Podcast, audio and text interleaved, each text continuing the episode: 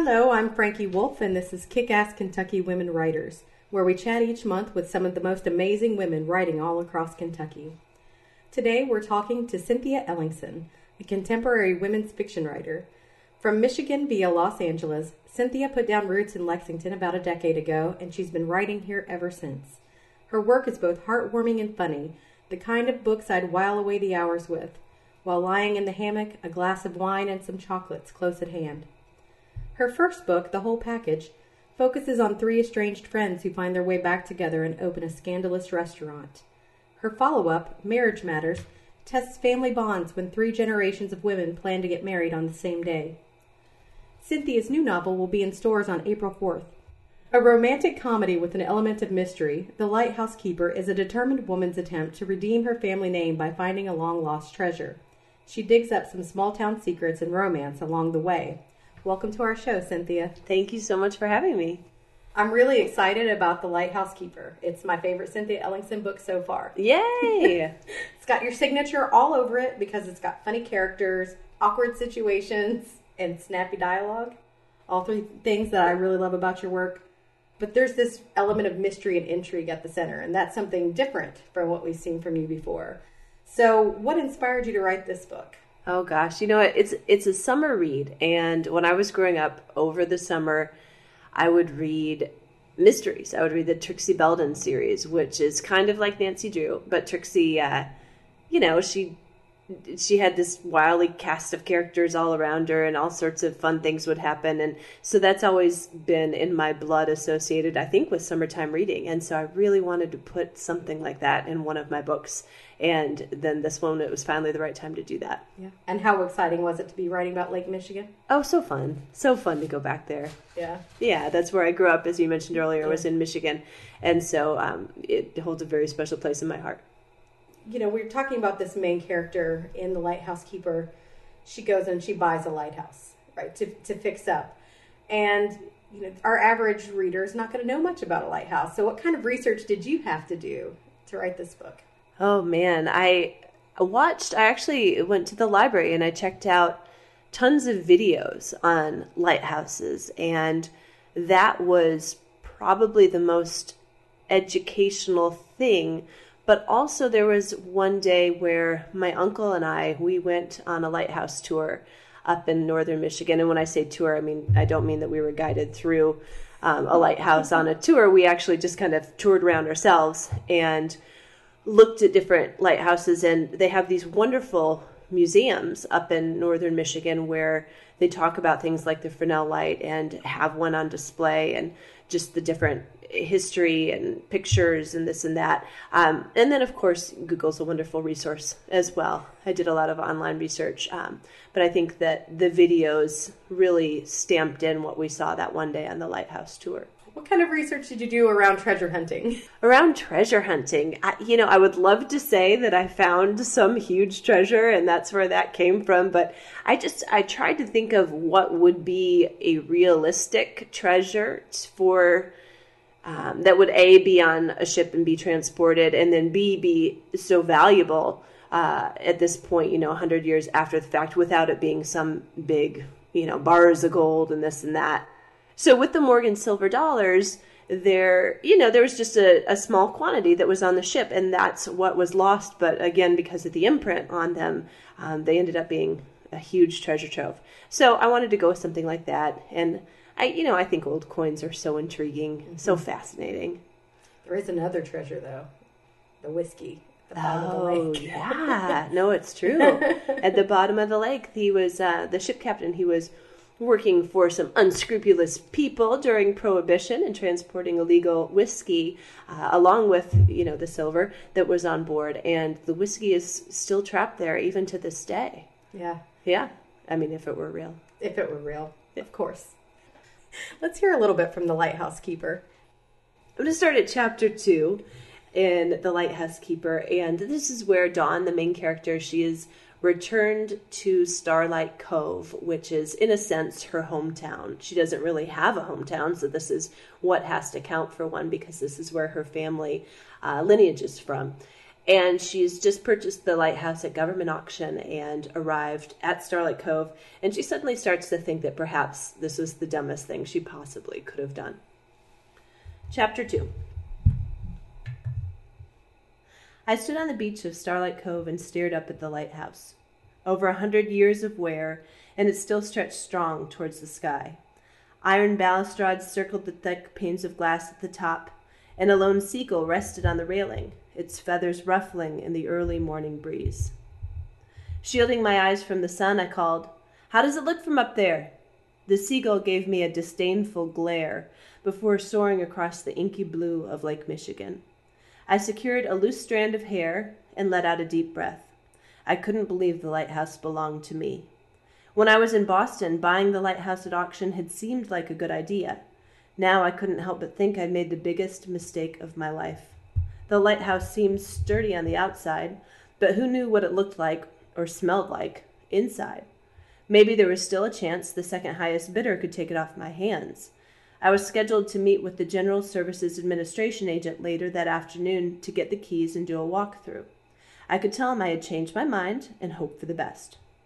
Dawn Connors, a voice called. I snapped out of my reverie and stared. A gorgeous guy in his mid thirties dragged a rickety rowboat through the water. His dark hair was windblown, cheeks rough with stubble, and his navy t shirt clung to a strong upper body. He flashed me a smile I felt all the way down to my toes. Are you Dawn? he called. Yes, I said, smoothing my hair. Who on earth was he? I was at the beach because I had a meeting set up with Kipling Whitaker, an older gentleman who frequented my parents' antique shop.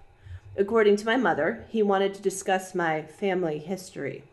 I was eager to talk with him because while I was in town, I planned to prove my great grandfather's innocence to the insurance company.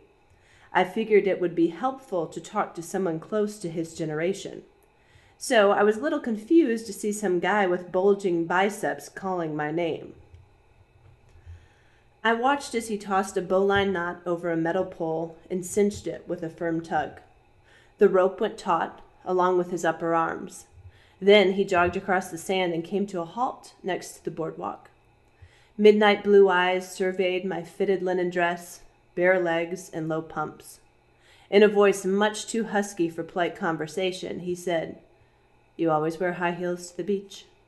I flushed. Even though Libby liked to say that my fitted dresses and pinned up hair made me look like a candidate for public office, I didn't expect to hear it from a stranger. Depends on the day, I shot back. Do you always look like you rolled out of bed? He grinned. You're already thinking about me in bed? I have an appointment with Kipling Whitaker, I said. If you don't mind, I'd like to. You can call me Kip. Ugh, I couldn't believe this. The fact that my mother had led me to believe that this guy was a gentleman of a certain age meant that she was up to one thing matchmaking. In her mind, I came to Starlight Cove for a fun, relaxing summer vacation. That assessment could not be further from the truth. The last thing I wanted to do was waste time flirting with some rumple haired playboy especially one named Kip. Sorry for the confusion. I straightened my shoulders. My mother made it sound like you were more mature. His blue eyes sparkled. Ouch. Older, I clarified. She said you were older. Maybe we should go straight to breakfast. He gave me another once over. That dress wouldn't last long on my houseboat. Even though I was 99.9% sure he didn't mean it like that, I was mortified. He had to know my mother was aiming for a love match. If he was even. I glanced at his hand. No ring. Yep, he was single. I decided to clear up the matter right away. I don't know what my mother told you, I said, but I'm not here for a hookup. A hookup? Kip laughed. Do you mean a setup? It's the same thing. He raised his eyebrows, and I realized my mistake. I felt like milk was coming out of my nose all over again. With as much dignity as I could muster, I said, You know what I mean. Either way, I didn't want you to get the wrong idea. It didn't even cross my mind, he said cheerfully. Most of my hookups don't happen at nine in the morning. But if they did, your lovely blonde hair wouldn't be stuck up in that bun. His eyes met mine. It would be fanned out against my pillow. As I struggled to find something, anything, to say to that, he said, Come on, Fancy Pants. I know just the place we can talk. fancy pants. Ah, fancy pants. It makes me laugh every time. Thank you. And and that's something about your work. When I'm reading your work, I find myself giggling a Mm. lot. um, you know, in person, you're funny. You always make me laugh. Um, but your sense of humor comes out in your characters really well. Um, when I look at what makes it funny, what I see is this really keen observation of characters' habits, their personalities, and their picadillos. Mm. You know, one thing I, I love about Dawn is that she has this whole cabinet's worth of condiments in her purse all the time. so these little tiny details, you know, that and fancy pants, the, just the, the way that people interact with one another make it really funny. And it, it does make a really fun summer read. Um, but, you know, I can be funny in person, but I cannot write humor. Hmm. So how do you sharpen that skill? That's a really good question, and gosh, I, I don't even know. Um, I think that maybe what you said that instead of trying to be funny um, in writing, the things that actually end up being funny are things that are real life observations of people and their weird habits and you know the things that make us human are oftentimes the things that are the most outrageous and uh, more than once I, I told you a story earlier um, that we won't broadcast on the air but uh, that was is so funny but and i almost put it up on social media but it's so funny that it's com- completely unbelievable Yeah. no one would no one would realize or believe that that was a true story or anything that actually happened and so i think that um, making sure that things are grounded in reality and just kind of writing from there i guess the funny comes out from that Because I've seen people who carry around packets of honey or ketchup or whatever in their pocketbook, you know? what i love about her is that she puts honey in chai tea Yeah. that's, that's pretty sweet Speaking of sweet, I told you I was going to ask you this. oh yeah So, in the whole package, chocolate croissants showed up on page one or so, maybe page two. I mean, they're right there at the beginning. Um, and there's a lot of cakes and cookies in Marriage Matters. Mm. Lighthouse Keeper, I'm always smelling the fudge. So, sweets are almost a character. So, why? It makes me crave chocolate. And actually, I brought some chocolate with me, and I'm going to eat a piece of chocolate while you answer this question. oh fantastic is it wow that is It's dark chocolate. I'm gonna eat Wow, of chocolate. That looks delicious. Um, okay, so sweets in books. I think, you know, I am. I'm definitely guilty of reading and eating at the same time. I always have a snack when I'm reading. Actually, you know what? No, I see food and life going hand in hand, hundred percent. And so, in my books, um, there I use certain touch points to kind of create aware. And you mentioned the fudge in the Lighthouse Keeper, and Northern Michigan is actually known for its fudge. And so that's one thing um, that I definitely wanted to include in there to have as part of the environment. And um, as for, there's another food I think that stands out in the Lighthouse Keeper, and that's the pancakes. Oh, yes. Yes, there's a little restaurant called Towboat, and um, there's pancakes in it. And something to me about pancakes is just so incredibly warm and cozy and delicious. And I wanted that association with um, this new life that Dawn is experiencing because she's, you know, part of her problem is she just feels so lost at sea. She feels so off kilter. And when she comes back home to Starlight Cove, she finally finds that comfort that she's been seeking her entire life. So um, to have pancakes and comfort foods and things like that, uh, I guess that's why that's in there. Both the whole package and Marriage Matters have been translated into other languages, and if I remember right, Package spent some time in the top 10 Kindle reads on, in Italy. So, what's it been like to see your books translated and repackaged for foreign readers? Because I've noticed that the covers are different and they have interesting book trailers in Italy. You know, what kind of contact have you had with these readers in Europe?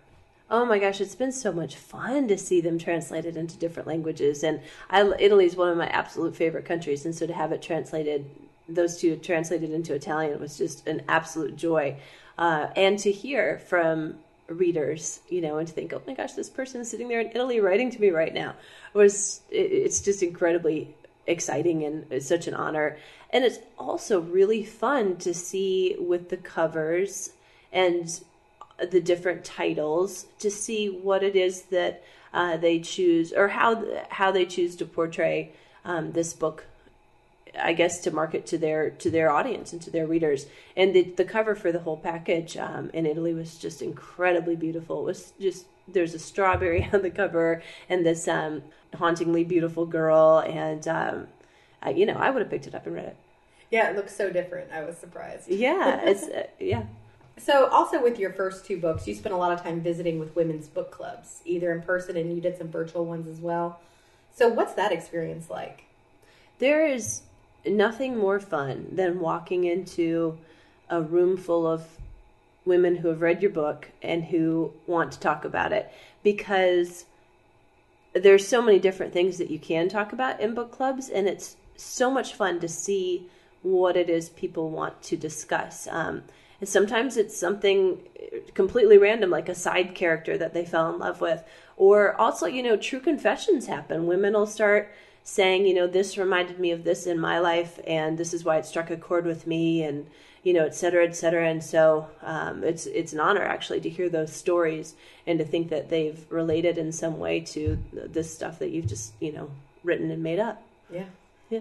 That's what keeps us going as writers, right? Yeah, yeah. so, are you going to do more with the Lighthouse Keeper? Oh yeah, I would love to. I have on my website that if you're not local um, that I'm more than happy to Skype into book clubs, and I've done that several times, and and that's really interesting. I get motion sick, you know, so it's a, it gets a little tricky, but uh, uh, but that's so much fun. So yeah, I intend to do that with the Lighthouse Keeper as well. I've already got a couple of um, book club visits scheduled that I'm excited about. So that is exciting. Yeah. What can we expect you to do next, Cynthia? Well, Frankie, that is a wonderful question. Uh, I think I think next what I would love to do uh, I would love for Starlight Cove to become a series because I fell in love with the town when I was writing about it. And um, there's a line in the book, and unfortunately, I can't remember exactly what it is, but something along the lines of this town is packed with stories, and this time it just happens to be about us. And I think that that's completely true about Starlight Cove. And so right now I'm working on a follow up book um, for that. And then I'm also writing middle grade and so hopefully I'll be able to get one of those on the shelf here shortly. That's been a lot of fun. Well, thanks for chatting with me, Cynthia. It's been a great pleasure. Thank you, Frankie. It's been so nice to see you and to talk with you and uh, to be on your show. And I would like to thank so much to your listeners. And I really hope that um, they enjoy The Lighthouse Keeper. And I love to hear from readers. So if you do give it a read, please reach out to me on social media or by email. And I would, I would love to hear what you think definitely pick up the book and enjoy your time in Starlight Cove. I know I did.